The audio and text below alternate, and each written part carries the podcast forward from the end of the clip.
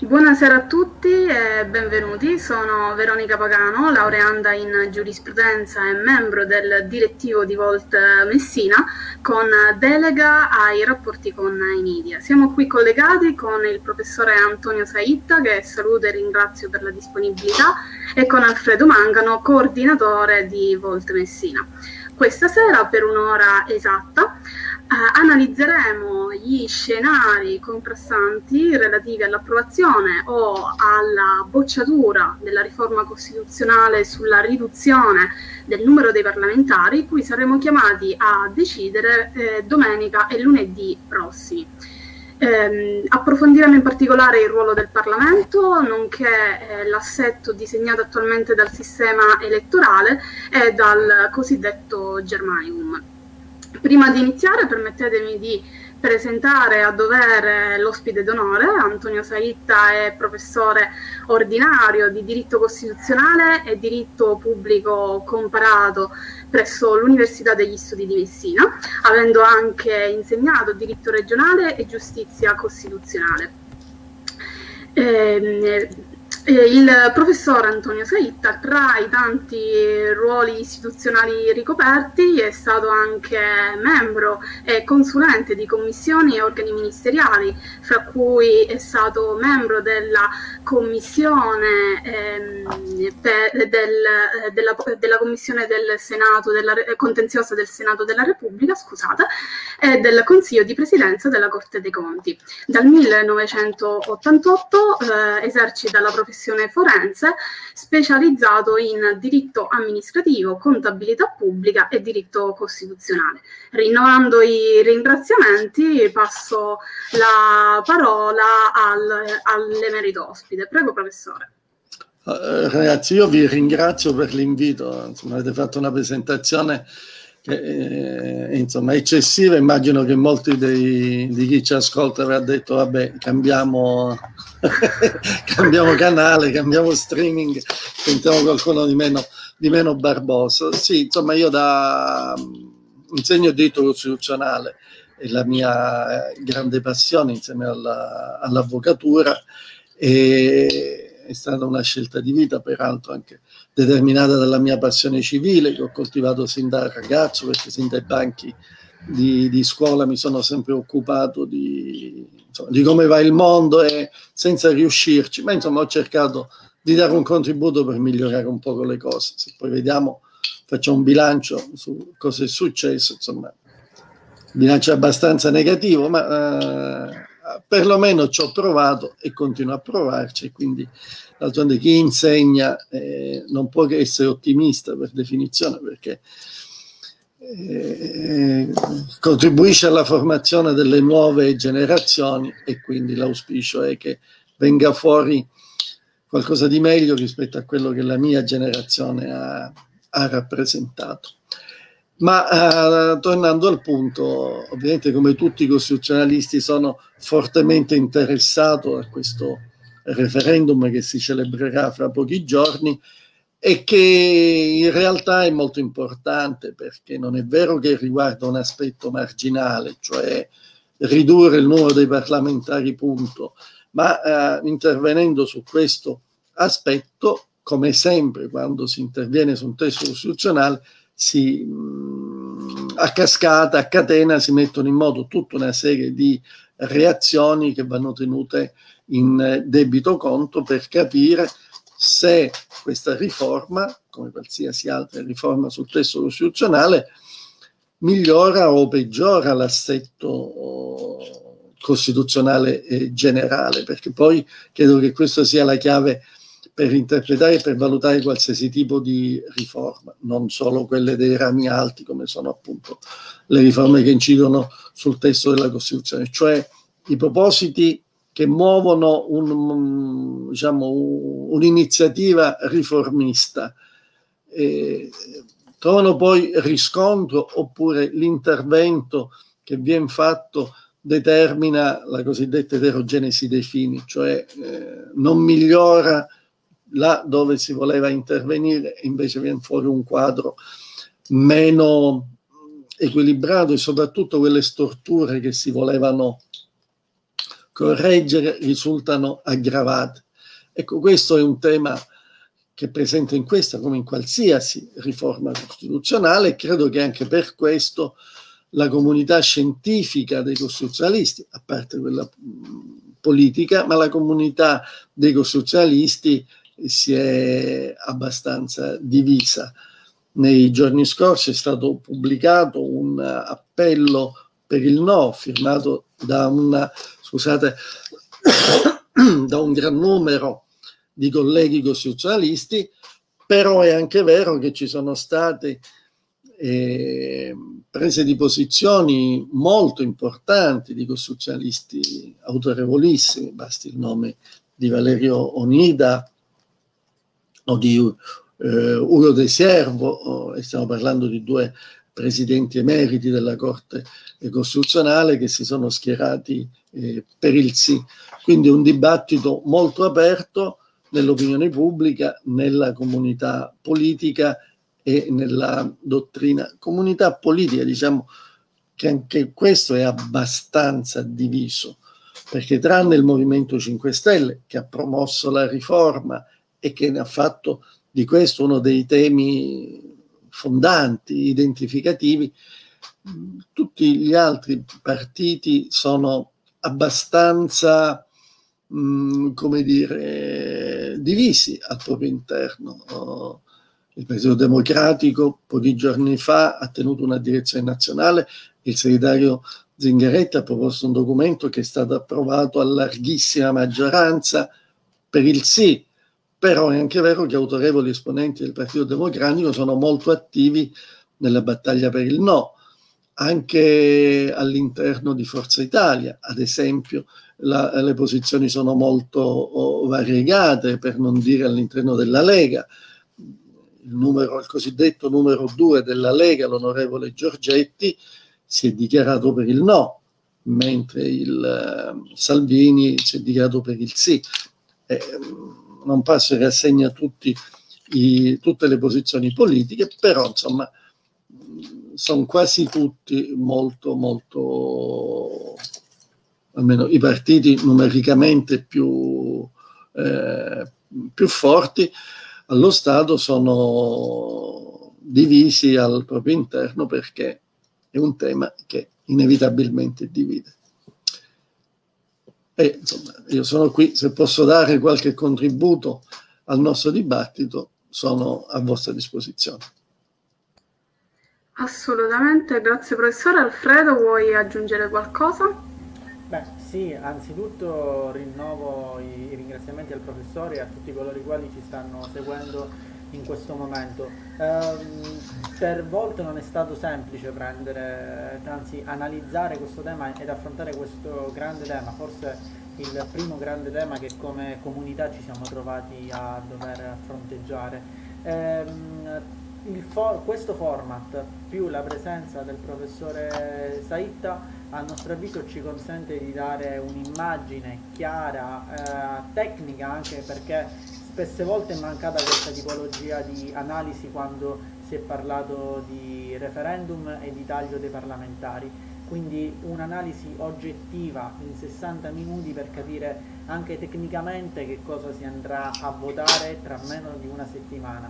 Ehm, e quindi credo che sia eh, compito di ognuno di noi, di ogni cittadino, di ogni persona all'ascolto e non all'ascolto in questo momento di questa diretta eh, pensare, mettere insieme tutte le informazioni perché eh, sembra banale ma il voto di questo fine settimana è un voto che condizionerà il presente e il futuro del nostro paese, non è una decisione banale nella maniera più assoluta, anzi è molto importante, è al di là di tutte le ideologie, le strategie politiche, trovo corretto che questa decisione venga eh, data in mano come ultima parola eh, ai cittadini, alla cittadinanza, perché quando si vanno a toccare mh, elementi così importanti del Parlamento, l'organo legislativo del nostro Stato, non dimentichiamocelo mai, eh, anche se così non è stato negli ultimi vent'anni, ma questo magari ne parleremo durante questa diretta col professore, ehm, eh, è sempre bene che i cittadini dicano la, la loro, si esprimano. Il Parlamento teoricamente, ecco, parliamo anche un po' per teoria e per astrazione, eh, rappresenta la cittadinanza, è voce dei cittadini. Eh, quindi è bene che eh, quando si parla di ridurre i parlamentari, i rappresentanti dei territori, beh, bene, scelgano i cittadini scelgano soprattutto in maniera informata, al di là delle scelte politiche e dei colori politici. Credo che in questi casi bisogna anzitutto comprendere il voto, comprenderlo anche tecnicamente, capire che cosa succede se si vota sì, capire cosa succede se si vota no e da lì poi scegliere.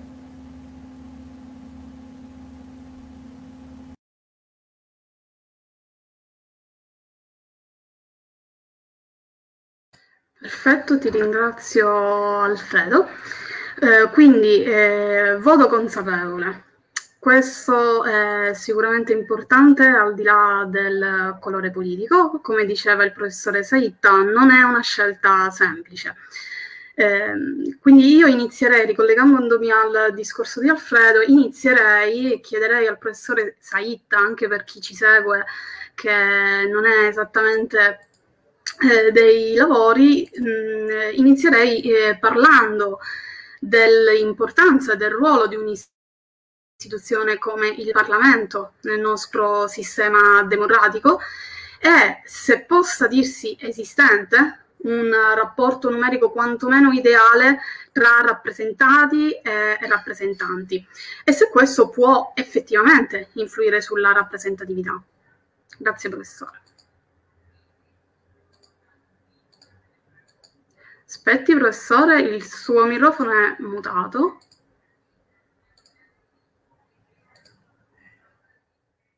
Eccomi Perfetto. qua, mi sentite adesso? Sì.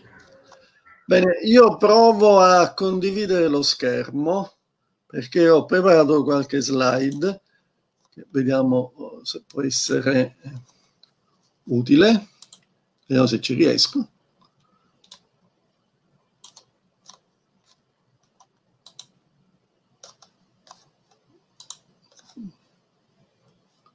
Si vede qualcosa? No. Adesso? Ok, perfetto. Si vede? Sì. C'è una bella gazzetta ufficiale? Sì. Benissimo. Allora, mm, il Parlamento in un sistema democratico è ovviamente l'organo centrale perché è l'organo nel quale c'è la rappresentanza popolare. Tutti i sistemi di matrice liberal democratica come il nostro che poi io ritengo sia l'unico, uh, l'unica forma democratica, quella appunto liberal democratica, e attua una forma di democrazia rappresentativa, cioè il popolo detentore della sovranità esercita la sua sovranità a volte direttamente, come faremo domenica, votando una riforma costituzionale, ma nella normalità dei casi indirettamente, cioè tramite i propri rappresentanti che siedono in Parlamento. E queste sono le funzioni fondamentali del Parlamento. Il, eh, il eh, Parlamento approva le leggi, converte i decreti legge, conferisce le deleghe normative al governo. Quindi sostanzialmente il governo svolge, il Parlamento svolge eh, la funzione legislativa primaria. Tutti gli atti normativi fondamentali sono frutto del Parlamento. Il Parlamento, come vediamo, approva le modifiche della Costituzione ed è quello che appunto eh, fa, sta avvenendo. Il Parlamento ha approvato le modifiche della Costituzione e adesso si chiede ai cittadini se queste modifiche sono eh, condivise. Il Parlamento approva anche con legge costituzionale gli statuti delle cinque regioni speciali, tra cui la Sicilia, è il luogo privilegiato del dibattito politico nazionale, che si svolge ovviamente in tutto il paese attraverso gli organi di stampa, i dibattiti, i social, ma eh, ovviamente innanzitutto si svolge nelle aule parlamentari dove siedono appunto i rappresentanti eletti dai cittadini e dai partiti eh, politici.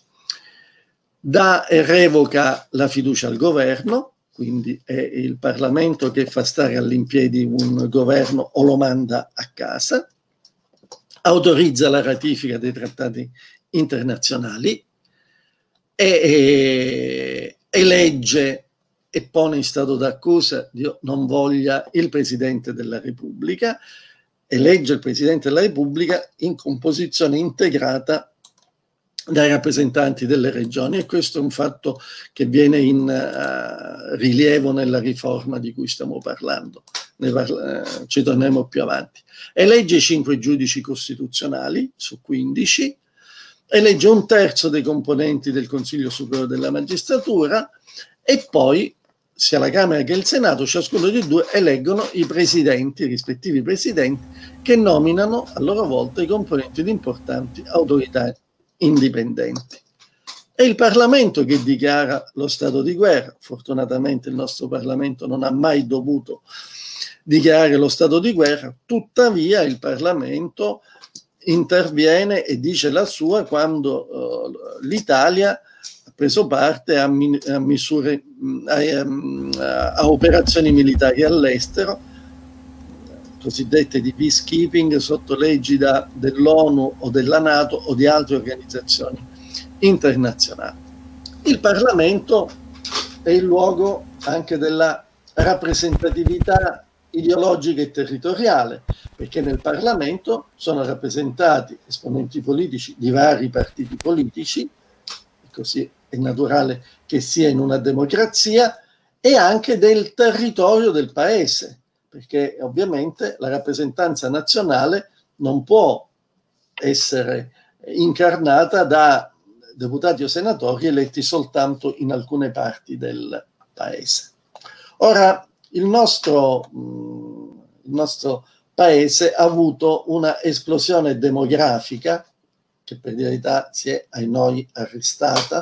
Questo è un grafico che si ferma agli anni mh, 80 e soprattutto dal 1950 al 1980. Qua vedete si parte dall'unità d'Italia, 1861, 21 milioni di abitanti, e nella, nel 2011 eravamo 58, 58 milioni e 300 mila, adesso siamo qualche cosina in meno. Vedete che soprattutto in questi anni c'è stata una rapida crescita della, della popolazione un paese che è profondamente cambiato, è cambiato nel suo tessuto sociale, nel suo tessuto economico e che quindi deve essere rappresentato pienamente. Ora, tutti i paesi si sono eh, di matrice liberal democratica, qui abbiamo alcuni eh, paesi europei a noi vicini, non solo geograficamente, ma anche per tradizioni costituzionali, hanno dovuto affrontare il tema del rapporto ottimale fra cittadini e rappresentanti parlamentari. Come vedete, noi abbiamo un rapporto che a parte l'Austria, che è un paese eh, abbastanza piccolo, insomma alle dimensioni e alla popolazione di una grossa regione italiana, ma i paesi a noi più vicini, come la Francia, la Germania, il Regno Unito e la Spagna, hanno un rapporto di rappresentanza fra parlamentari e popolazione di un parlamentare ogni 100.000 abitanti circa. In Francia sono 577, come sapete in Italia parlo solo della Camera dei Deputati, per il Senato si farà un discorso in parte diverso.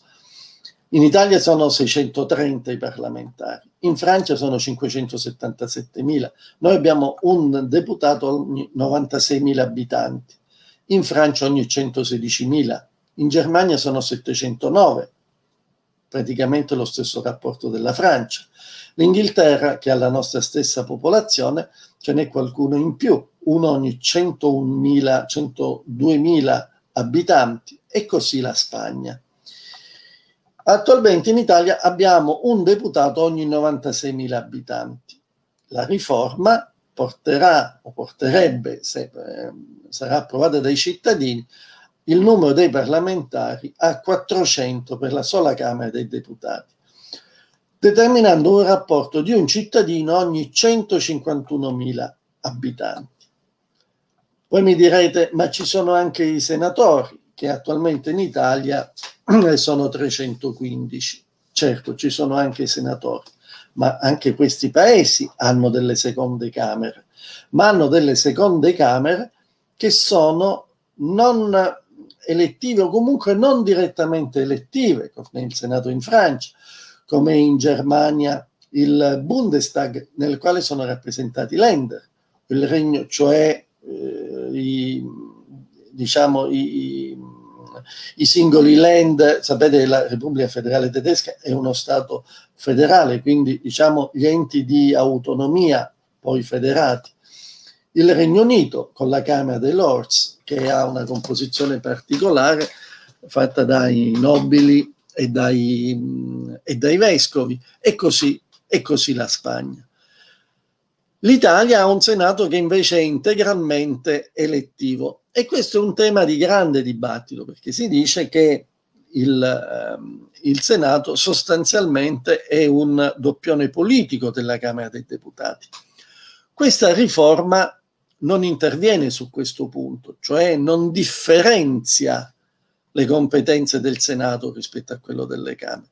Si limita a modificarne la composizione portando il numero dei componenti dai 315 attuali a 200. Quindi è una riduzione del, mh, del numero che modifica anche il rapporto di rappresentanza. Se noi oggi abbiamo un senatore ogni 200.000 abitanti circa, a seguito della riforma avremo un senatore quasi ogni 350.000 abitanti. Quindi un, un cambio di rapporto di, di, rappresentanza, ma tutte le competenze che vi ho descritto prima del Parlamento rimangono tali e quali. E, e, e che cosa succede? Eh, succede, eh, succede, questo. Eh, questo è il Senato come sarà riformato e questa è la Camera, è la Camera dei eh, Deputati. Questa tabella è fatta col sistema elettorale attuale, ma il sistema elettorale attuale è stato pensato e scritto in riferimento a una Camera che ha una Camera e un Senato che hanno una diversa con, eh, composizione. E questo sostanzialmente sono gli stessi numeri delle tabelle precedenti riportate per la Camera dei Deputati e per il Senato eh, della Repubblica. A seguito della riforma avremo quindi una, un taglio di rappresentanti nelle singole regioni. Quello che ne eh, subirà di più, ad esempio, al, um, al Senato eh, sarà il, la Lombardia e poi, e poi la Sicilia. In proporzione tutte le altre subiranno delle eh, diminuzioni. Ad esempio, per la Camera dei Deputati, noi, il Collegio Sicilia 1, cioè la Sicilia occidentale, Palermo per capirci, e le province della Sicilia occidentale passeranno da 25 a 15 seggi e la Lombardia passerà, la Lombardia, collegio eh, Lombardia 3 passerà da 23 a 14 seggi. Come vedete la percentuale di riduzione varia, ad esempio l'Umbria avrà un taglio addirittura del 57% dei senatori, perché da 7 passerà a 3, la Basilicata anche da 7 a 3, il Friuli da 7 a 4, perché ovviamente sono inevitabili delle, degli aggiustamenti, delle aggiustamenti per quanto riguarda le, le percentuali, le percentuali eh, marginali. Questo determina una profonda differenza, ad esempio, per quanto riguarda l'elezione del Presidente della Repubblica. Perché? Oggi il Presidente della Repubblica è eletto da deputati e senatori insieme ma integrati dai rappresentanti delle regioni. Quindi sono 1009 grandi elettori. Per le prime tre votazioni il Presidente della Repubblica è eletto con 673 voti, Dopodiché, dopo il, il, terzo scrutinio, dal quarto in poi sono sufficienti 505 voti. Con il taglio dei parlamentari il numero cambierà. In prima i grandi elettori diventeranno 658 e le maggioranze si abbassano. Nell'ultima votazione saranno sufficienti 330 voti dopo la quarta. Che cosa cambia però? Che rimane fermo il numero dei rappresentanti delle regioni. Oggi i rappresentanti delle regioni incidono in questa percentuale. Dopo la riforma, i rappresentanti delle regioni che sono in numero fisso, tre per ogni regione, tranne quelle più piccole, incideranno in misura percentuale molto, oh, molto maggiore. E, questo, e questa incidenza da, andrà ad aumentare quando si andrà dopo i primi tre scrutini, quando è sufficiente un quorum elettorale molto, molto diverso. Vabbè, queste sono, interessano meno, sono delle proiezioni sui risultati delle ultime elezioni, delle ultime elezioni politiche. Mi fermerei qua perché forse ho dato troppi numeri e ho eh, già confuso a sufficienza. Vediamo se riesco a togliere la condivisione dello schermo. Intanto ragazzi intervenite voi. Ecco, se, non riesce ci penso io. Sì. Eh, è stato chiarissimo, professore. La ringrazio al riguardo.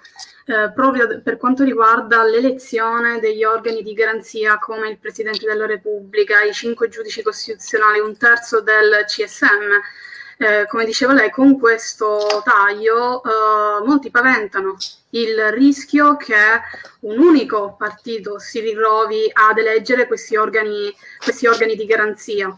Eh, qual è il rischio? Eh, intanto Alfredo e poi professore. Il ruolo dei partiti. Vai Alfredo. Beh, io direi che i numeri che ci ha dato il professore sono abbastanza autoesplicativi, cioè eh, c'è il concreto rischio che eh, venga meno quel ruolo di concertazione, di compromesso necessario eh, che la Costituzione è un organismo parlamentare, oltre che uno Stato democratico, deve andare a mio avviso a garantire.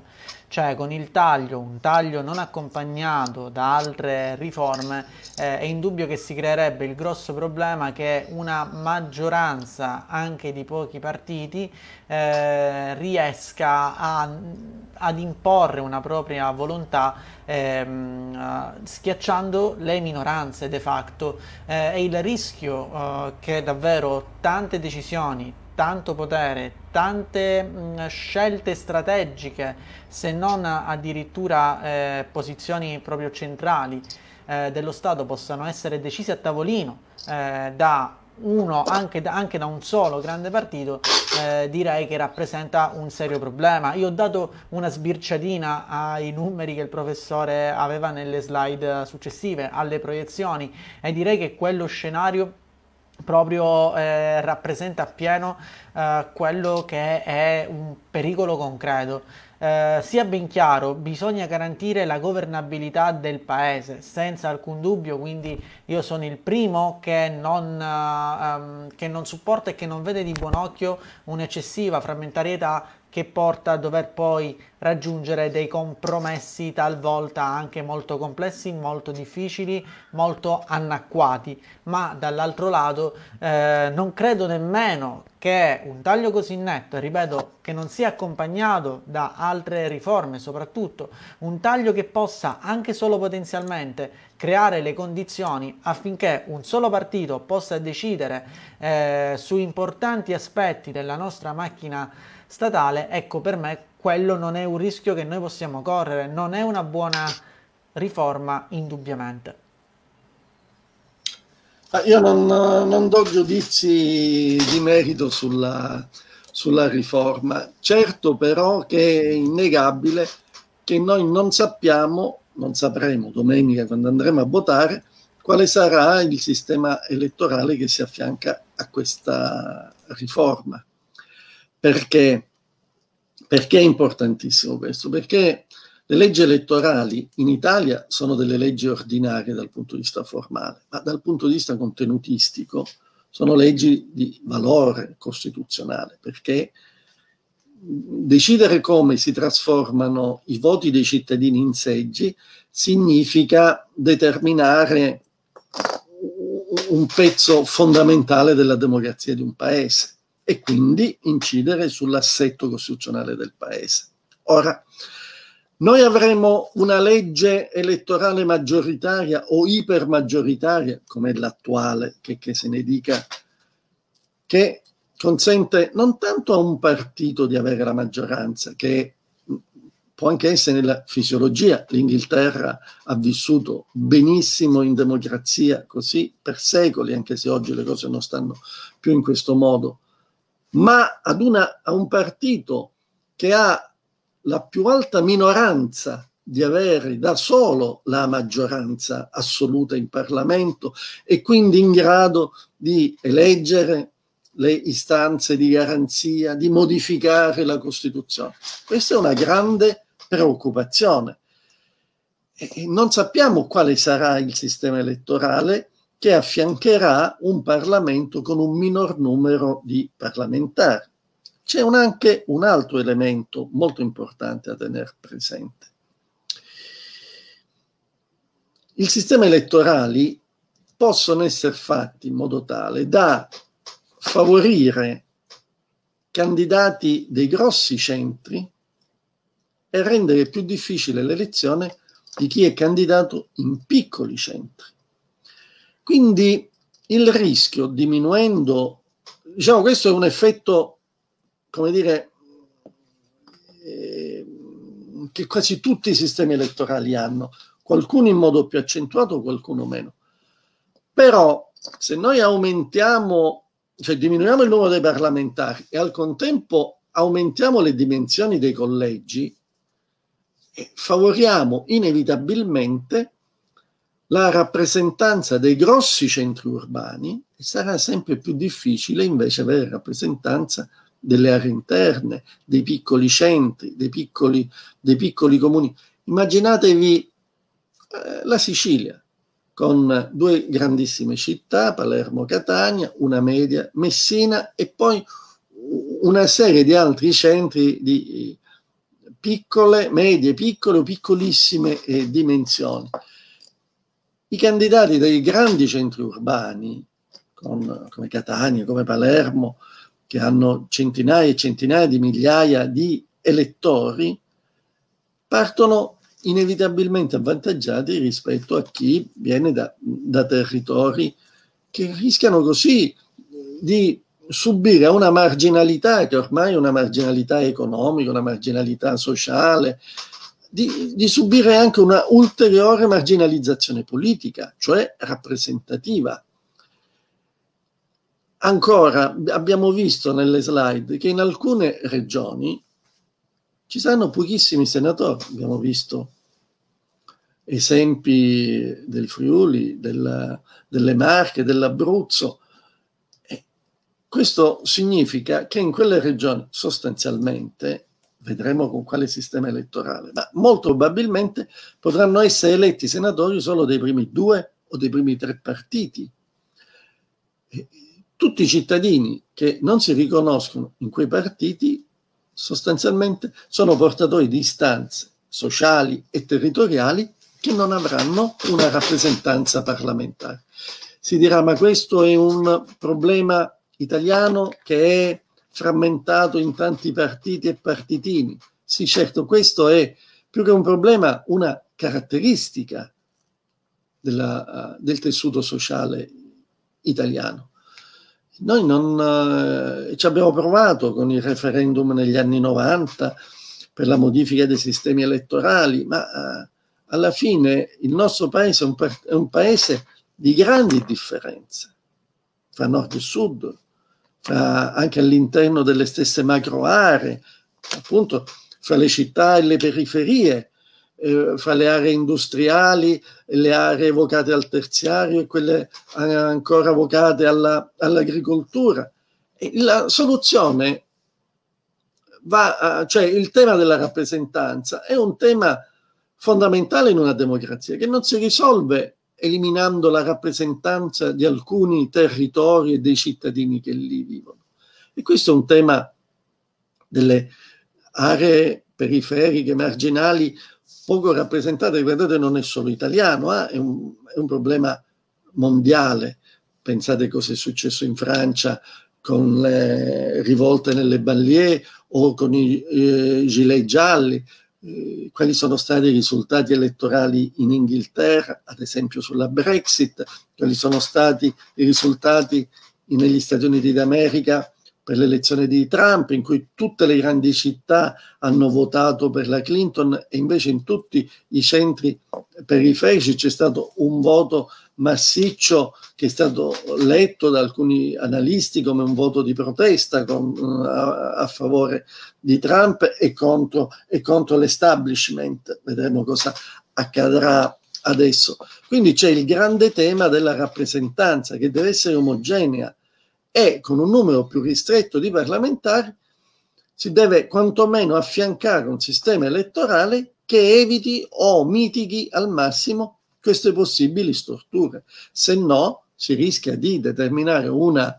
esclusione politica che si affianca a già una esclusione, una marginalizzazione sociale con possibili effetti a medio e a lungo termine di disaffezione sociale, di disgregazione sociale, che forse è l'ultima cosa della quale il nostro paese ha bisogno. Perfetto, grazie professore. Alfredo, vuoi dire qualcosa a commento? Beh, eh, sì, assolutamente sì. Eh, io condivido pienamente con quanto detto dal, dal professore e aggiungo una cosa perché un, un, una cosa mi ha, mi ha molto colpito. Cioè, anche io spesse volte ho sentito dire, eh, ma è un problema italiano se l'Italia è frammentata e la società italiana ha la necessità di dividersi, non è un problema del sistema. Eh, no, cioè, no.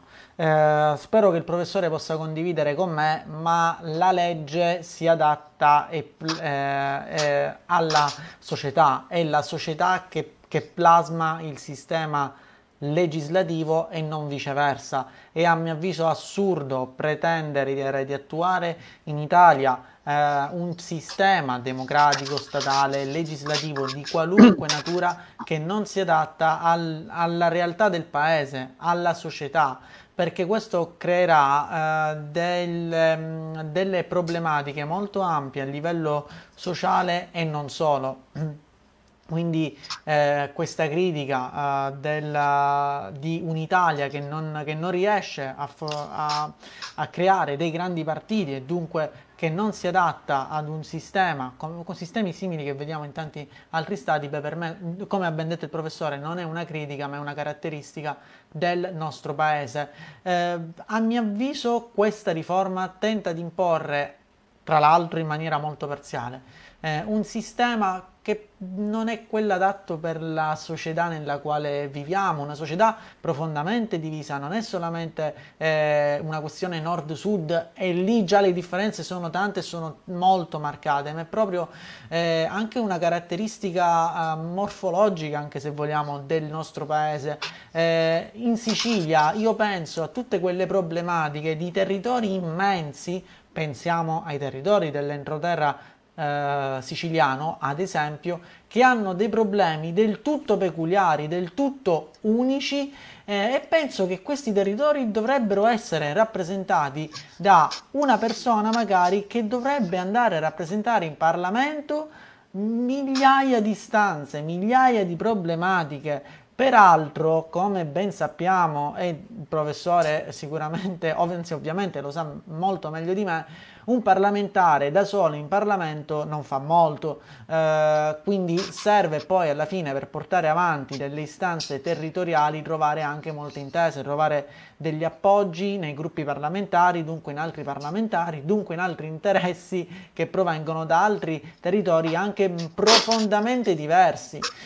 E io do una considerazione su questo punto. Se già in questo momento vediamo come il Parlamento abbia delle oggettive difficoltà a portare avanti, a, a risolvere le problematiche eh, dei territori. Penso a Messina, per esempio, al caso delle baracche, che è un caso che eh, si discute in Parlamento da non so quanto tempo ormai, da non so quanti anni, che forse adesso, forse, però forse, eh, riesce davvero a trovare una soluzione concreta dopo anni. Ecco, immaginiamo eh, con un sistema proposto di questo tipo, con meno parlamentari e con un indice di rappresentanza tra, tra cittadini e parlamentare eletto molto più ampio, cosa potrebbe mai accadere? Cioè davvero i problemi del territorio rischiano di rimanere per decenni e decenni e decenni e decenni e poi quando i problemi sul territorio rimangono sappiamo molto bene a livello sociale cosa può accadere, accade che la cittadinanza si esaspera, accade che i cittadini si distaccano dalla politica, sentono sempre più disaffezione verso l'intero sistema democratico e poi tutto ciò che ne può conseguire. Eh, in queste settimane ho già sentito purtroppo troppo spesso eh, cittadini, ovviamente non parlo di persone che mh, magari frequentano ambienti universitari, eh, ma proprio di cittadini eh, che banalmente eh, devono portare il pane a casa eh, senza disprezzo per nessuno, anzi, anzi tanto onore, ehm, che proprio dicono questo, dicono il Parlamento è lento, a che serve il Parlamento? Ecco, io credo che eh, dovremmo anche molto tener conto di, di, di, questa cosa. E ripeto, non si tratta di colore politico in questo caso, è una problematica oggettiva da affrontare come oggettive sono le ragioni tecniche e gli esiti tecnici poi su, cioè sotto l'aspetto prettamente tecnico di questa riforma che il professore ha ben evidenziato e che spero possano eh, diciamo, eh, essere ben compresi dai cittadini perché una cosa che ho visto anche è che spesse volte non ci si è concentrati sul lato tecnico di questa riforma nella maniera più assoluta e è, è quello poi che nel concreto impatterà sulla realtà quotidiana del paese. Vado io? Gra- grazie mille Alfredo, prego professore. Sì, certo, è un tema molto tecnico, però la democrazia presuppone che qualunque cittadino sia in grado di esprimersi, anzi la nostra Costituzione chiede proprio che sulle modifiche della Costituzione, quindi diciamo il massimo della complessità delle, dei temi giuridici, qualunque cittadino detentore della sovranità abbia piena legittimazione di dire la sua. Ed è quello che deve avvenire domenica. La cosa più importante è che ognuno vada a votare, secondo me, perché il voto è un, è un bene supremo in una democrazia, il diritto di voto, e ognuno vada a esprimere il voto in, in piena buona fede, in piena libertà di pensiero eh, facendosi una propria opinione. Poi si vedrà se, se è giusto o sbagliato, poi c'è tempo per, per ehm, riflettere. Non bisogna votare però su questi temi sulla spinta dell'emozione. Eh, sono decisioni che vanno prese veramente dopo aver ben riflettuto perché le implicazioni sono tantissime.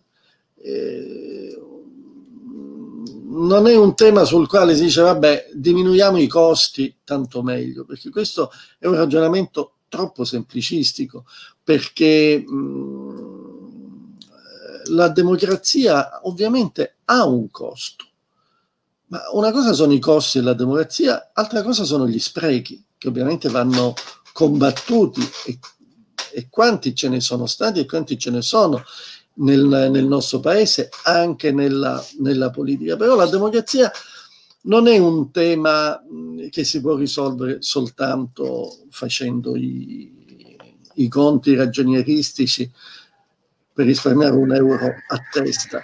Quello che è fondamentale è valutare la qualità della rappresentanza, della democrazia. Ed è questo che in Italia da troppo tempo è in sofferenza. Cioè il Parlamento funziona male innanzitutto perché il, la, i rappresentanti si sono staccati dal, dai rappresentati, dal popolo, perché la classe politica è spesso al di sotto delle aspettative dei cittadini e della complessità dei problemi che le aule parlamentari devono affrontare e devono risolvere. E questo è il grande tema. Noi purtroppo da troppo tempo, dagli anni Ottanta, eh, esorcizziamo tutti i mali delle nostre istituzioni sulla Costituzione. Non c'è partito politico, non c'è segretario di partito politico che dica che non bisogna mettere mano a una profonda riforma della Costituzione. Ma io credo, dell'opinione di tanti, che il grande malato della democrazia italiana sia il sistema politico che dagli anni 80, poi è deflagrato negli anni 90 con Tangentopoli, non si è saputo davvero riformare fino in fondo, autoriformare fino in fondo, determinando appunto un crescente allontanamento dei cittadini dai rappresentanti. E ecco che allora i seggi sono diventate poltrone, i parlamentari sono diventati casta nella percezione, eh, nella percezione comune e, e, invece il tema è un altro, cioè noi abbiamo bisogno di una democrazia funzionante. Giorni fa in un'intervista il professore Silvestri, presidente merito della Corte Costituzionale, uno dei miei maestri, ha fatto un esempio, mi ha detto ma quando un'orchestra suona male, che si fa? Si eliminano i componenti o si fa in modo che l'orchestra suoni meglio. Ecco, forse suona male perché ci sono troppi violini, ci sono troppi tamburi, ci sono troppi eh, strumenti a fiato. E que- se questo è il problema, forse la riduzione può contribuire. Ma la cosa importante è che il, l'orchestra parlamentare, l'orchestra della democrazia, suoni meglio il proprio spartito, che è quello della Costituzione e quello delle riforme di cui il, pa- il Paese ha bisogno, quello davvero della unità del Paese, che sia un'unità nei valori, eh, nelle prospettive di futuro. E quindi la grande questione, i grandi divari, le grandi diseguaglianze che segnano il nostro Paese, il nord e il sud, le donne e gli uomini, e chi nasce in una famiglia che offre opportunità e chi non nasce in una famiglia che offre le stesse opportunità. Questi sono i grandi temi che devono essere affrontati. Ora, se si ritiene che la, il taglio dei parlamentari possa dare un contributo perché il Parlamento funzioni meglio e si concentri su questi temi, bene, se si voti sì. Se si pensa invece che il tema non è questo, ma il tema è appunto di un sistema partitico politico che ormai si è incartato su se stesso e che non trova la strada per offrire al Paese dei rappresentanti che siano nella complessità, perché ovviamente anche oggi ci sono parlamentari dei quali il Paese, e non solo parlamentari, la sede dirigente alla quale il Paese può andare fiero, faccio un nome per tutti, il presidente Mattarella, che credo sia la, persona, la personalità sulla quale si accentrano la, si accentra la fiducia praticamente di tutto, di tutto il paese. Bene, se si crede che invece il tema sia quello di un sistema politico, ecco, che non è in grado di esprimere eh, personalità del calibro del presidente Mattarella nella quantità in cui il paese avrebbe di bisogno, allora è giusto votare no perché ci si concentra invece sulle altre riforme che, sono, oh, che possono andare in questa, in questa direzione. Questo credo sia il dilemma di domenica al quale i cittadini italiani dovranno dare risposta con il loro voto. Mi auguro che sia un voto il più consapevole possibile, il più libero possibile anche da condizionamenti ideologici e di schieramento, ma che ognuno davvero faccia un esame con la propria coscienza, con il valore della Costituzione e ciò di cui il, il Paese ha davvero bisogno. Grazie professore, limpidissimo, chiarissimo. Eh, ci sono due domande, intanto Alfredo vuoi dire rapidamente qualcosa a commento o passo alle domande? Beh, mm, dopo quello che ha detto il professore, direi che su ciò che ha detto non c'è molto da dire, come penso abbia eh, riassunto proprio in estrema sintesi quello che è il grande dilemma appunto del referendum del prossimo 20 e 21 settembre. Eh, è una questione di punti di vista, cioè se si pensa che per far funzionare meglio un'orchestra servano meno suonatori, allora si andrà a votare sì.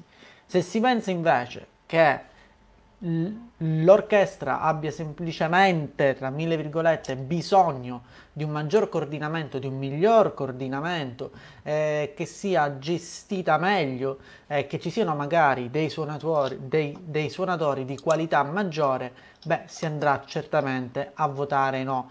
Eh, io passerei però adesso alle domande perché ne ho sbirciata qualcuna veramente molto interessante sì, e abbiamo sì, dieci minutini.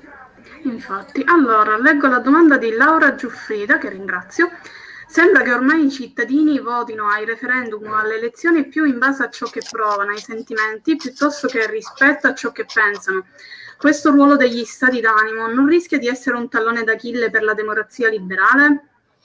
E infatti i parlamenti esistono per questo e si chiamano parlamenti proprio per questo, perché le decisioni non devono, le decisioni tutte, ma soprattutto quelle più impegnative, più, più importanti, devono essere prese dopo aver discusso, dopo aver parlato, dopo aver riflettuto. Ecco perché i costituenti vollero due Camere perché una proposta fosse esaminata dall'una e poi dall'altra e se in caso di disaccordo si tornasse indietro.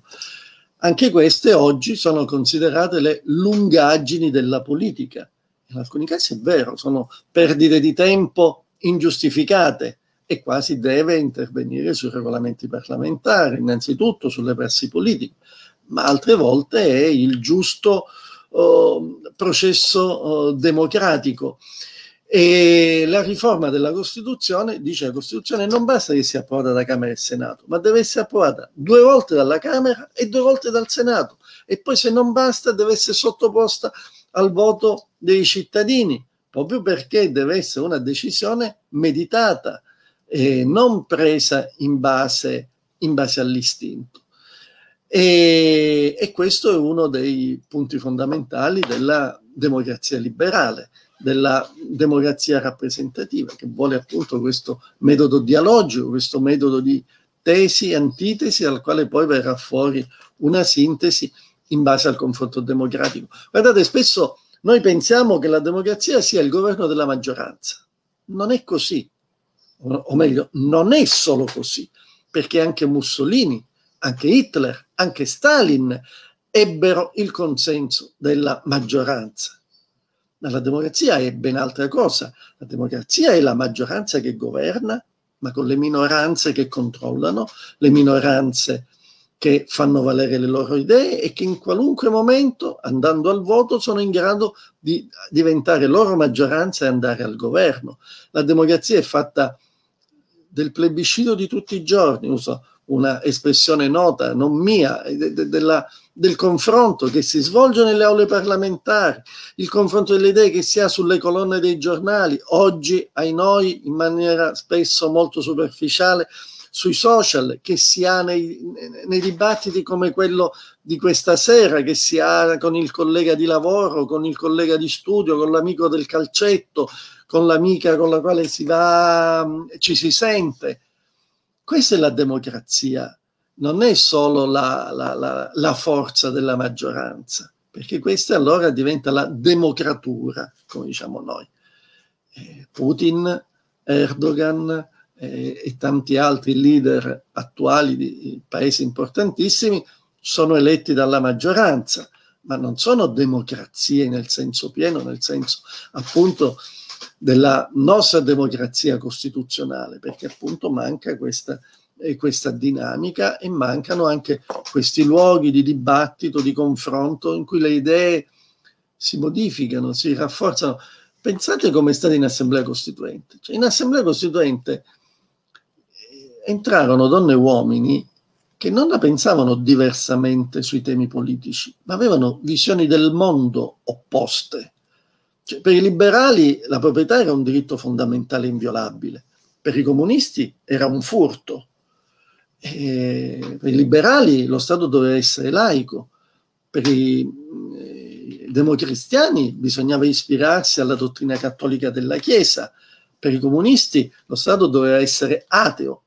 Ma in Assemblea Costituente queste visioni del mondo diverse, opposte, si confrontarono e, e, e giunsero a una sintesi che è data dalla nostra Costituzione, in cui tutte le dottrine politiche affermarono i loro principi, ma come dire, bagnandosi nelle acque degli altri.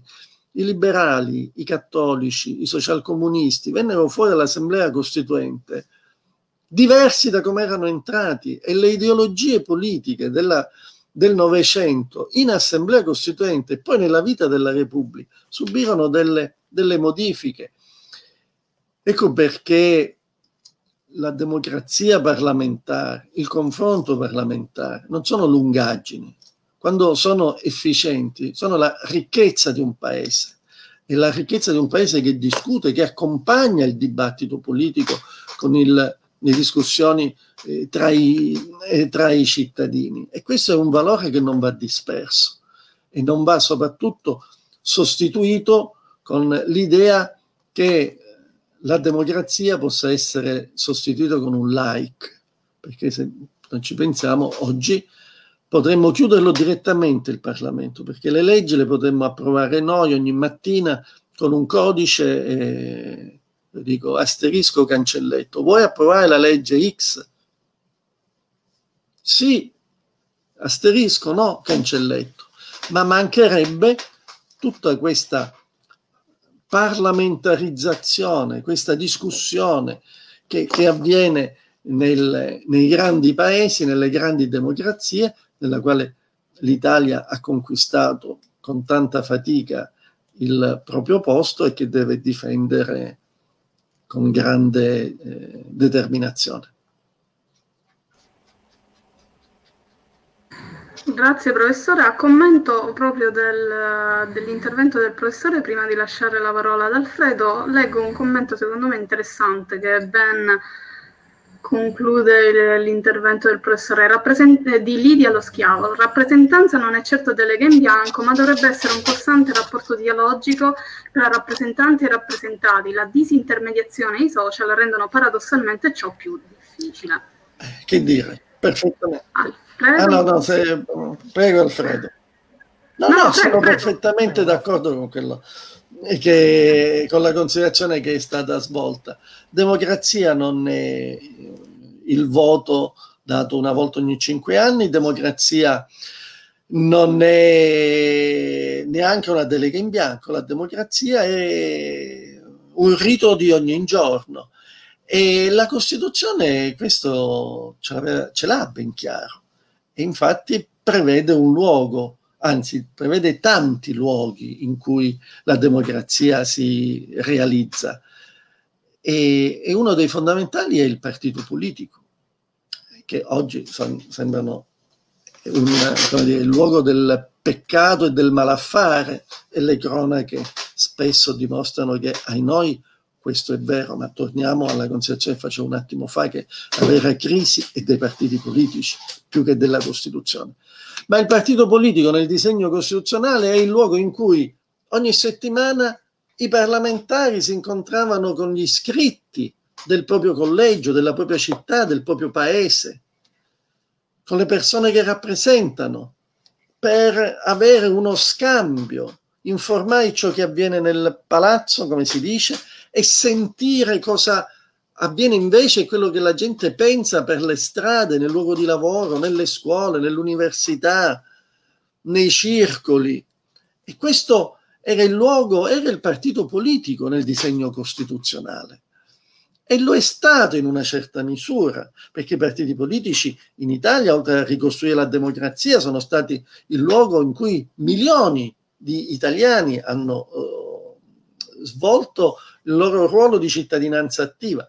poi sono entrati in crisi e non si sono più ripresi e non abbiamo trovato un altro luogo in cui questo dialogo, questa osmosi fra la società e, e, e, la società politica, anche si dice società civile, brutta espressione, ma diciamo la società non strutturata e la società politica svolgevano questo, questo dialogo oh, continuo. Si parla di disintermediazione, giusto, perché oggi stanno crollando tutti i luoghi in cui questo dialogo avveniva ed è la democrazia che va in, che va in sofferenza. I social sono, come stiamo approfittando in questo istante, sono luoghi straordinari di diffusione del pensiero, del confronto, delle, delle eh, opinioni, ma eh, sono anche il luogo in cui le opinioni non sono filtrate, ma non, non filtrate dal grande fratello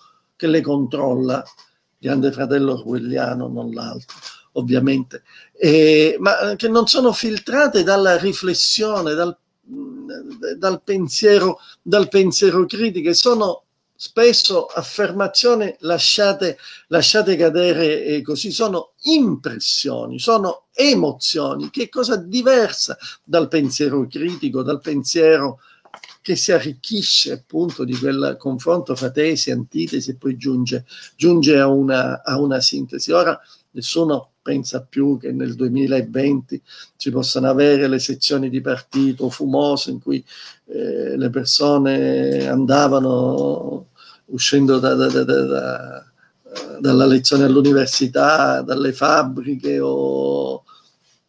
È una storia che non c'è più oggi, la società è diversa, ma in forme nuove il luogo del dibattito, il luogo del confronto, il luogo della, della ragione, fatemelo dire, si deve recuperare in qualche modo, perché non si può governare una società sempre più complessa, quali sono le nostre società contemporanee, con problemi immensi in base alle emozioni.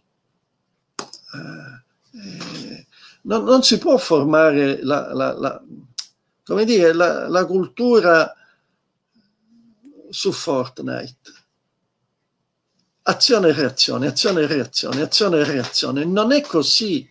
Una società complessa deve, i problemi complessi vanno analizzati, studiati e bisogna intervenire, che non significa che non bisogna decidere mai. Bisogna decidere rapidamente e bene, ma non in base a una logica binaria azione e reazione. Ecco, io credo che eh, la nostra società stia diventando società di Fortnite, che sarà divertente per passare qualche, qualche mezz'ora con gli amici, con i figli, ma che non può diventare il metodo del pensiero, perché non andiamo da nessuna parte, perché, perché poi azione e reazione vengono gestite, sì, questo sì, dal grande fratello che ci mette a disposizione le piattaforme sul quale noi pensiamo di essere liberi, di essere noi che decidiamo, invece siamo soltanto dei, delle pedine insignificanti. È, la, è, il nuovo, è, il nuovo, rischio della società di massa, ancora più di massa rispetto a quella studiata da Hannah Arendt e da tanti altri che hanno interpretato in questo modo le tragedie del, XX secolo con l'uomo che è diventato massa in mano al leader di turno, che abbiamo cacciato, non noi peraltro, ma che hanno cacciato i nostri nonni, i costituenti, e che noi dobbiamo evitare che tornino oggi appunto non più in camicia bruna o in orbace, ma uh, senza accorgercene con qualche, chiama, qualche skills che peraltro acquistiamo pure uh, creando imperi di fantastiliardi di dollari collocati chissà dove. Ringrazio il professore anche per la metafora con Fortnite, sicuramente incisiva.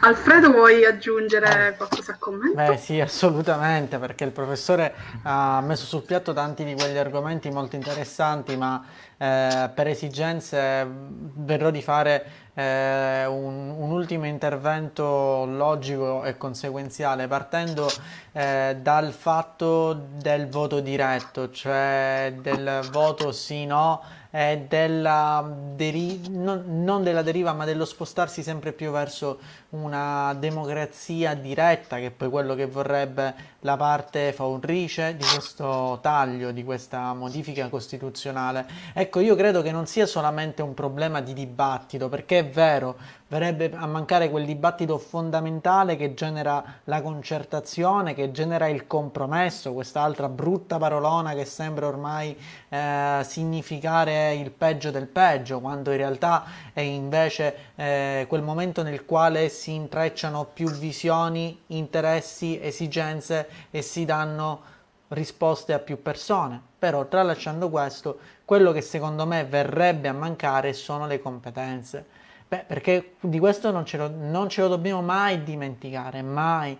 Si possono fare tutti i dibattiti tutti i confronti lunghi, belli, ma questi confronti, soprattutto in Parlamento, devono avere del contenuto e il contenuto lo hanno se questi dibattiti, se questi confronti vengono portati avanti da persone con delle competenze riguardo l'argomento specifico. Non possiamo pensare di delegare il voto su una legge di bilancio al click del cittadino che si alza la mattina eh, e a seconda di come si alza vota sì o no sullo stanziamento di denaro o su importanti provvedimenti su, sulle vite di molte persone. Eh, questo credo sia qualcosa di utopico perché sarebbe corretto in una società altamente istruita, cosa che anche i dati ce lo dicono, così non è in Italia eh, quindi eh, io ci vedo altri pro- cioè oltre il problema eh, del, della mancanza di dibattito, ma non finisce qui perché comunque eh, dobbiamo prendere atto che c'è un problema di efficienza nel Parlamento, eh, c'è un problema talvolta di continuo rimpallo di leggi e questo perché? Perché a mio avviso eh, la struttura parlamentare, il bicameralismo perfetto è stato pensato per funzionare su uh, ritmi che non sono più quelli della società attuale. Lo dicevo prima, la legge e i sistemi parlamentari e statali devono adattarsi alla società e è palese che il bicameralismo perfetto, così com'è in questo momento, non risponde più a delle tempistiche, a delle esigenze di un paese che deve correre, che deve correre, andare più, velo- andare più veloce ed essere più efficiente, ma banalmente perché non si riesce a tener fronte alle emergenze, alle esigenze attuali, il tempo di fare una legge che già quel testo verosimilmente è già superato. Eh, quindi qual è poi il rischio? Qual è il rischio quando non si va ad intervenire eh, su queste problematiche che poi si hanno proposte estreme come questa, come questa che poi non risolve il problema ma semmai lo aggrava perché poi ci sono risposte di pancia a problemi complessi. Io lo dico sempre, bisogna rispondere a problemi complessi, a problemi complessi con soluzioni complesse, ma soluzioni che poi siano comprensibili alla cittadinanza, cosa che purtroppo nella maggior parte dei casi non avviene perché poi spiegare soluzioni complesse ai cittadini per farli poi andare a votare non è cosa semplice, Al, perlomeno non è cosa semplice se a proporre il tutto c'è una classe politica che non è a certi livelli, di, a, a, certi standard.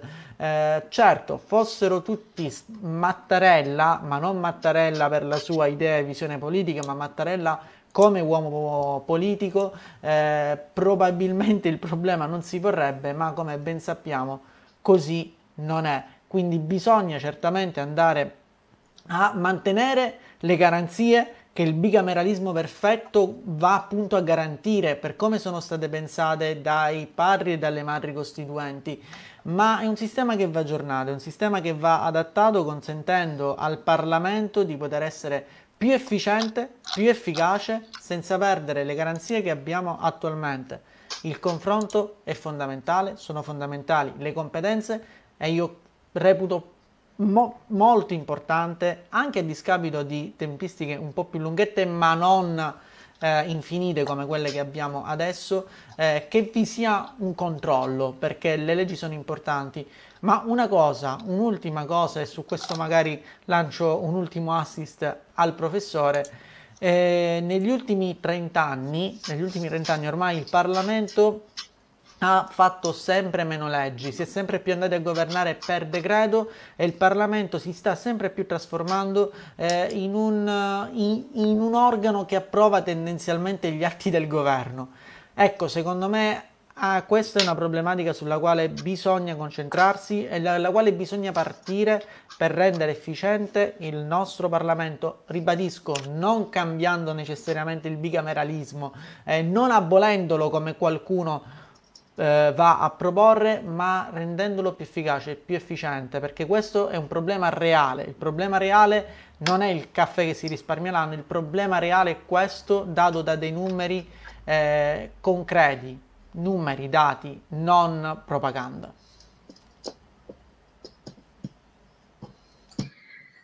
Grazie Alfredo. Io chiederei al professore se eh, può mm, trattenersi ancora perché in realtà ci sono altre due domande, se non è un problema. Se no, chiudiamo. Ok. Eh, un attimo che Devo aprire l'altra finestra perché è lungo. Mi scuso con Salvatore Nucera perché non avevo visto il commento, quindi ha fatto pre- bene a ripostarlo. Allora, ecco la domanda. Confrontando le varie opinioni contrastanti sulla riforma, sembra emergere un minimo comune denominatore. Ci sono valide ragioni sia per votare sì che per votare no, ma ci sono anche riforme ulteriori e necessarie, richieste e sperate da tutti, per correggere gli errori evidenti della democrazia rappresentativa. Le forze di maggioranza e di governo avanzano ipotesi quali la riduzione a 18 anni per eleggere il Senato e il referendum propositivo, esempio, de- esempio di democrazia diretta. Altri paesi invece invece accostano alla democrazia rappresentativa modelli di democrazia come la Francia, che ha istituzione dei cittadini per il clima, un'assemblea di 150 cittadini esperti a sorte allo scopo di effettuare proposte di legge per diminuire i gas serra prodotti dalla Francia. Con quali di queste possibili innovazioni si trova più in linea? Quali altri correttivi suggerirebbe per correggere il malfunzionamento della democrazia rappresentativa?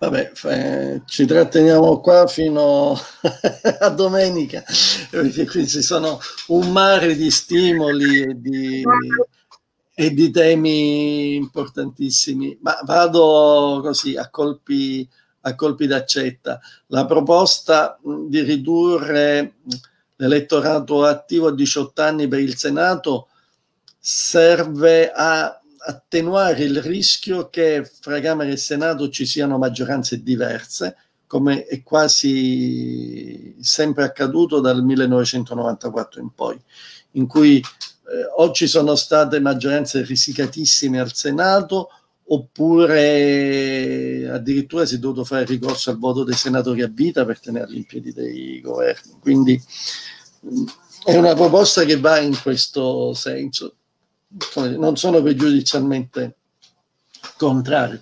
Certo che 18 anni in Senato è un po' una contraddizione in termini perché Senato viene da Senex. Comunque, vabbè, ma magari mantenendo l'elettorato passivo c'è il diritto di essere eletti per un'età più, più avanzata. Per quanto riguarda il referendum propositivo, lo voglio dire bello, chiaro e tondo, sono totalmente contrario almeno nei, nelle forme in cui la proposta fino ad oggi è stata avanzata, e per le ragioni che ho detto prima, perché esattamente il referendum propositivo è esattamente il contrario di quel metodo di, appunto, di parlamentarizzare, di razionalizzare le decisioni. Significa uh, sostanzialmente svuotare di competenze e di funzioni il, il Parlamento, affidare ai cittadini delle decisioni eh, che più delle volte sarebbero dettate dalla, dalle emozioni. E guardate, non è che la, la democrazia non è un valore assoluto, cioè non è che tutto ciò che è democratico è bello, perché alcune decisioni non possono essere prese da chiunque. Ma eh, in sala operatoria voi mm, cioè, siete sdraiati su un lettino operatorio e si deve eh, intervenire. Il chirurgo che fa? Mette ai voti la decisione se deve tagliare su quell'organo o su quell'altro. Sarebbe un pazzo. Deve decidere in base alla propria competenza, alla propria scienza. In tribunale, condannare o assolvere può essere messo ai voti. Fu fatto una volta, in un processo celebre. L'imputato si chiamava Gesù e Ponzio Pilato chiese democraticamente se i cittadini volevano che fosse condannato Gesù o Barabba. Come è andata a finire lo sappiamo tutti. Ci sono decisioni che non vanno prese democraticamente perché, perché vanno prese razionalmente. E allora il referendum propositivo va esattamente nella direzione opposta. Ci sono decisioni che possono e che devono essere prese democraticamente. Infatti il referendum c'è nella Costituzione. Si può discutere se migliorarlo, se ampliarlo determin- eh, su determinati aspetti, ma non sostituirlo con una, eh, con una democrazia diretta in cui guardate che io teoricamente posso dire tutto viene deciso da tutti, però tre decisioni le prende qualcuno ed è su cosa si vota, quando si vota e chi vota. Chi decide queste tre cose ha deciso la risposta. Perché decidere, cioè chiedere se votare sulla pena di morte lasciamo stare la nostra Costituzione, ovviamente la vieta. Il giorno dopo di una, uh, una strage, un, un, un, omicidio efferato, o chiede se votare la pena di morte il giorno dopo che viene pubblicata la notizia che in Texas è stato mandato sulla sedia elettrica qualcuno che poi si è scoperto essere innocente. La stessa cosa? No. Chiedere che, eh, chi deve votare è la stessa cosa. Facciamo un referendum per il ponte sullo stretto di Messina. Chi deve votare? I messinesi e i reggini, o, o anzi gli abitanti di Villa San Giovanni, siciliani e calabresi, tutti gli italiani, italiani ed europei. E sono decisioni che qualcuno deve prendere. E poi su cosa si vota? Ecco, chi fa, prende queste decisioni? Ha deciso per tutti. Ecco che sul uh, referendum uh, propositivo sono fortemente, sono fortemente critico, così come ormai ci sono molte riflessioni che si fanno anche da parte di autorevoli costituzionalisti sulle assemblee estratte a sorte. In Francia si sta facendo qualche esperimento politico-sociale facciamogli fare gli esperimenti e poi vediamo quali sono, quali sono i risultati di questi esperimenti. Io credo, io resto un mm, strenuo assertore della ragione, del pensiero critico, del pensiero, del pensiero razionale. E la democrazia è intanto capacità eh, da parte di tutti i cittadini, questo sì, di scegliere, fra le ideologie, fra i programmi e anche fra le persone che devono portare avanti queste, queste loro idee. Poi magari abbiamo coscienti delusioni, ma l'indomani bisogna ripartire con fiducia nella democrazia, eh, cioè nella capacità dei cittadini di, di fare scelte migliori. Grazie mille professore Alfredo. Beh, eh, sugli assemblee dei cittadini c'è da aprire sicuramente un grande dibattito anche perché è un tema che ve- vedo e vediamo sempre più anche in Germania. Eh, hanno provato qualche, qualche implementazione, eh, insomma si sta provando in qualche modo. C'è da dire comunque che queste, che queste assemblee dei cittadini eh, vengono implementate in strutture statali molto diverse dalla nostra. Cioè, ma completamente diverse, quindi lì magari ci può essere l'esigenza di un momento, di un organo che dia voce diretta ai cittadini, però non credo che il nostro sistema né sia pronto né forse ne abbia bisogno perché eh, comunque io personalmente non ci vedo nulla di sbagliato nei referendum che già la nostra Costituzione va a proporre. E ribadisco il rischio è quello di dare decisioni complesse a persone che non hanno le competenze per decidere su determinati temi. Eh, io, cioè, io ho, ho, paura ad immaginare cosa vorrebbe mai accadere a mettere ai voti un bilancio, una finanziaria, cioè sarebbe follia più totale. Io da cittadino cosciente, ma io non voterei però mi rendo conto che comunque ecco quel sentimento, quell'azione di pancia ci sarebbe in maniera normale, trasparente e diretta, quindi a, cioè democrazia e partecipazione sì, partecipazione assolutamente e ci mancherebbe altro, però partecipazione sì, ma non così mi, ver- mi viene da dire. Quindi facciamo partecipare i cittadini certamente, ma con le giuste forme, anzi, anzi ancora meglio facciamo sì che i cittadini siano nelle condizioni e siano capaci di poter partecipare con raziocinio, con interessi in maniera attiva e concreta.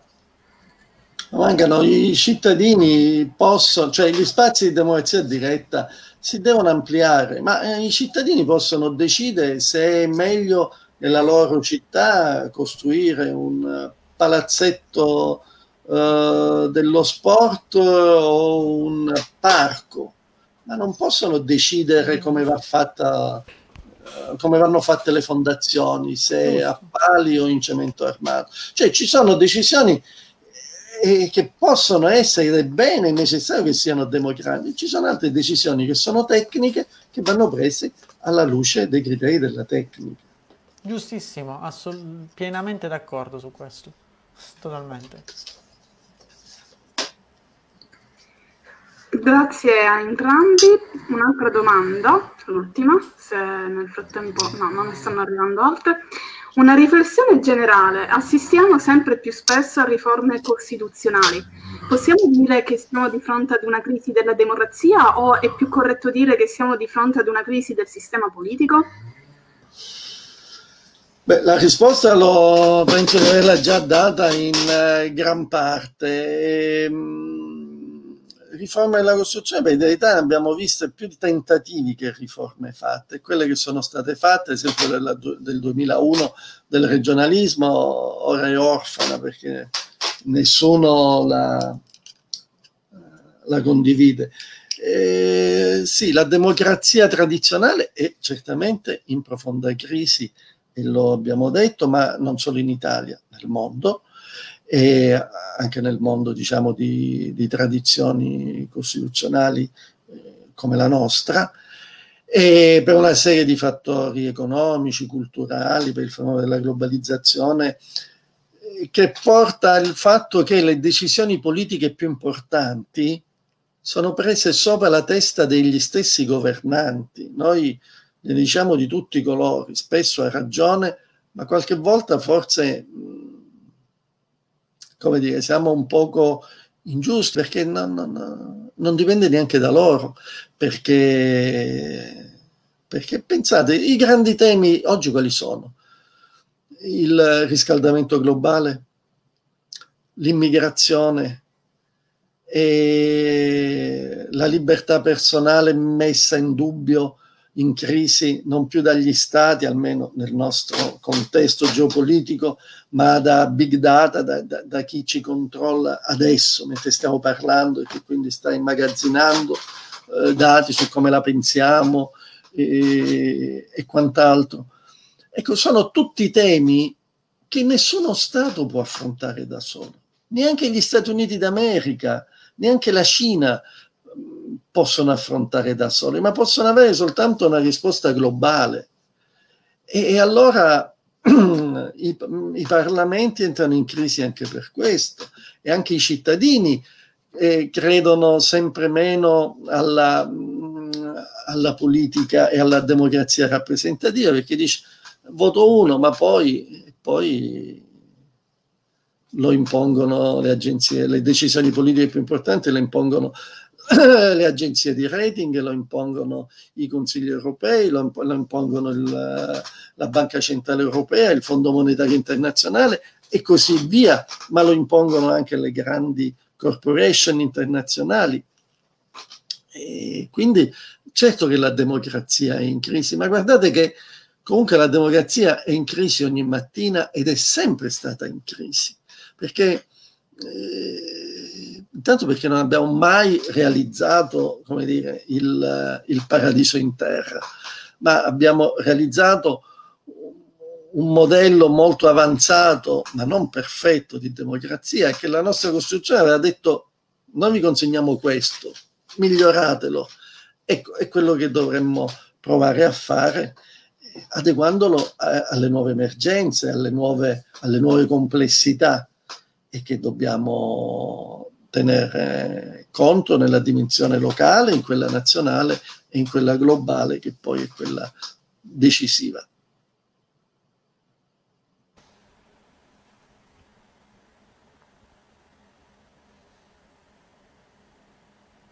Grazie professore, Alfredo.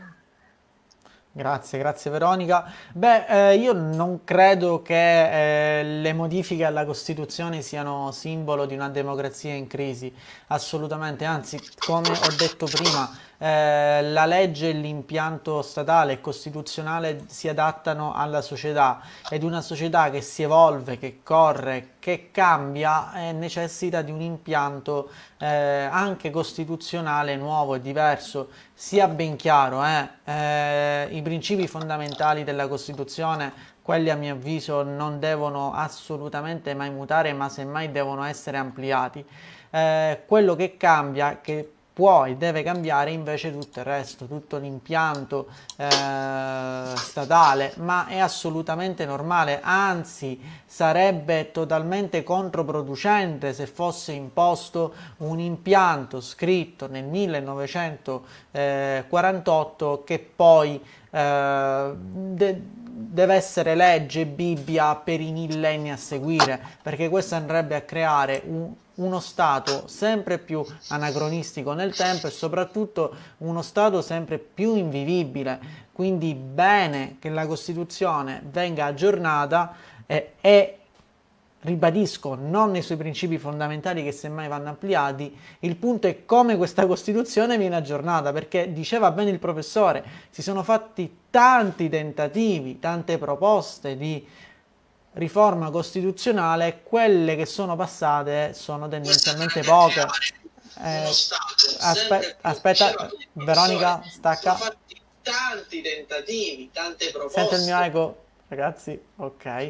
Eh, stavo dicendo, ehm, si sono fatte tante proposte per andare a modificare eh, la Costituzione, quelle che poi sono andate in porto sono state poche eh, e secondo me quello è indice di un problema anche perché se poi viene tante volte riproposta una riforma costituzionale, i cittadini la bocciano, bisogna andare a capire il perché lo vanno a fare, al di là, ripeto, anche della propaganda perché bisogna tenerne conto, ma eh, di norma quando cambia qualcosa è bene che anche lo Stato si adatti, se no si giunge alla situazione paradossale dove lo Stato va per i fatti suoi, non è specchio reale della società.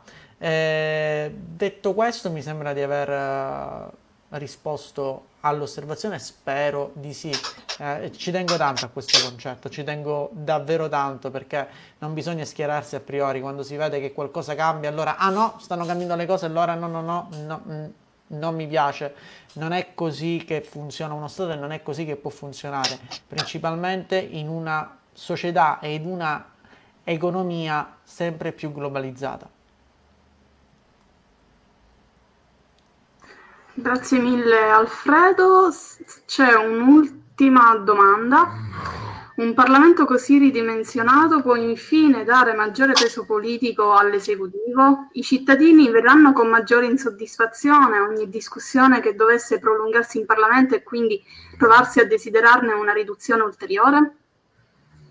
Se il professore vuole rispondere. Ma um, da quando, diciamo, nei sistemi elettorali che si sono succeduti negli ultimi 25 anni hanno aumentato il potere delle segreterie dei partiti politici e quindi delle segreterie dei partiti politici che esprimono la maggioranza parlamentare e quindi il governo. Io non lo so se una, la riduzione del numero dei parlamentari questo potere decisionale dei partiti politici lo farà diminuire o lo farà accrescere. E perché da qua dipende se aumenterà anche il, il, ruolo del governo, che un po' si è ribaltato rispetto al disegno costituzionale, perché il disegno costituzionale dice che il governo deve avere la fiducia delle Camere, ma ormai sembra quasi il contrario, cioè che il governo che dice ai parlamentari state buoni, se no vi mando a casa e, la dimostrazione sono la proliferazione dei voti di fiducia, delle questioni di fiducia, cioè il governo dice al Parlamento, vabbè signori miei, basta discussioni, questa è la proposta, o la votate sulla mia fiducia o ce ne andiamo tutti a casa. E il Parlamento ha sempre approvato uh, sulla fiducia. Eh, la legge di bilancio, la legge più importante, la legge finanziaria, eh, è approvata ormai da almeno un decennio e così dentro ci sono tutte le maggioranze possibili e immaginabili e anche più di un decennio, sempre con voto di fiducia, con questione di fiducia.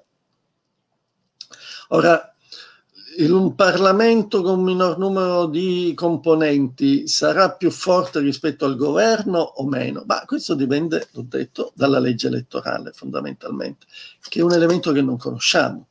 Conosciamo l'attuale, l'attuale è una legge, l'attuale legge, una legge che ha dato un enorme potere alle segreterie politiche che hanno, come nelle precedenti, eh, che hanno cooptato sostanzialmente il Parlamento nella sua interezza. Quale sarà la prossima legge elettorale? Non lo sappiamo e quindi eh, dove si sposterà il baricentro politico, se più sul Parlamento e quindi sui cittadini che l'hanno eletto o più sul governo e quindi sulle, eh, sui gruppi dirigenti dei partiti politici che esprimono la maggioranza, questo oggi non lo possiamo dire. Ma se posso, mm, Veronica, se mi dai lo Certo, assolutamente vai. Beh, eh, abbiamo visto che in realtà adesso un testo di nuova legge elettorale c'è ed è il Germanicum e credo vada proprio in tutt'altro senso, cioè il testo che è stato depositato eh, a mio avviso tenta di introdurre un sistema totalmente inadatto per per il, per il, nostro paese tentando di fare un'integrazione come al solito grossolana e lo dicevo prima, cioè fare poi delle leggi che non sono specchio della società e questo crea grossi problemi. Il Germanicum che è stato depositato come soluzione, come compensazione al taglio dei parlamentari a livello di legge elettorale mantiene le liste bloccate, alza la soglia di sbarramento, eh, cioè io quella bozza l'ho letta e non è la legge elettorale che dovrebbe risolvere eh, le distorsioni causate dal taglio dei parlamentari, quindi io credo che si stia continuando a perseverare nella strada totalmente sbagliata di diminuire la voce dei territori ehm, e di diminuire eh, quella, quel, quelle che sono propriamente le voci dei territori senza andare a rispondere alle problematiche e alle, ai tanti punti di domanda che un taglio così netto e drastico eh, impone di rispondere. Io Alfredo le, le, leggi le commento quando sono in gazzetta ufficiale, soprattutto quelle elettorali, perché appunto non ci vuole niente che con un voto di fiducia 13 diventa 31 o, o 31-13, quindi la legge elettorale all'avvio di un dibattito è legato a tante variabili e quindi il giudizio ce lo riserviamo, almeno io.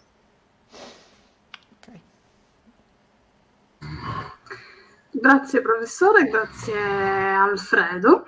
Non ci sono altre domande. Eh, prima di eh, salutare tutti, ringraziare eh, il nostro ospite d'onore. Ehm, purtroppo il tempo è veramente poco. Non mi chiamate ospite d'onore che francamente non, non,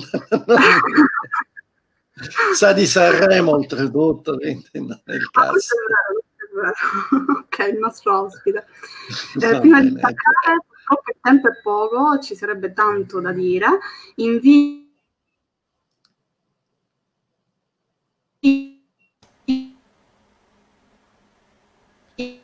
Ok.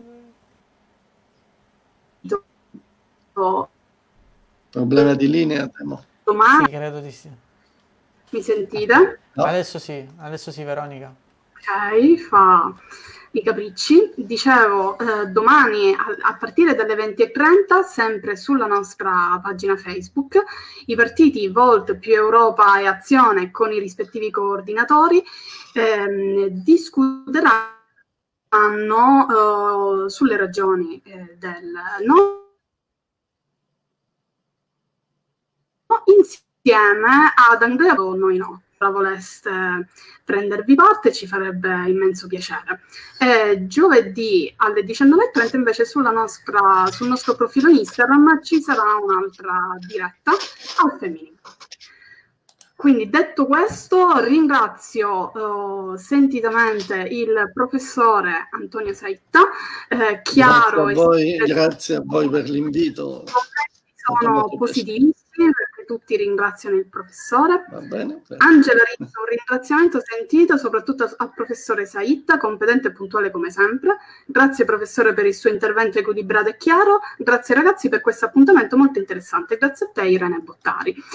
Eh, ringrazio anche Alfredo Mangano, il nostro coordinatore, Grazie anche lui molto chiaro, incisivo. Eh, vi aspettiamo domani sera e auguro a tutti una buona serata. Grazie. Arrivederci, Grazie, prof. grazie a Arrivederci a tutti voi. tutti. complimenti.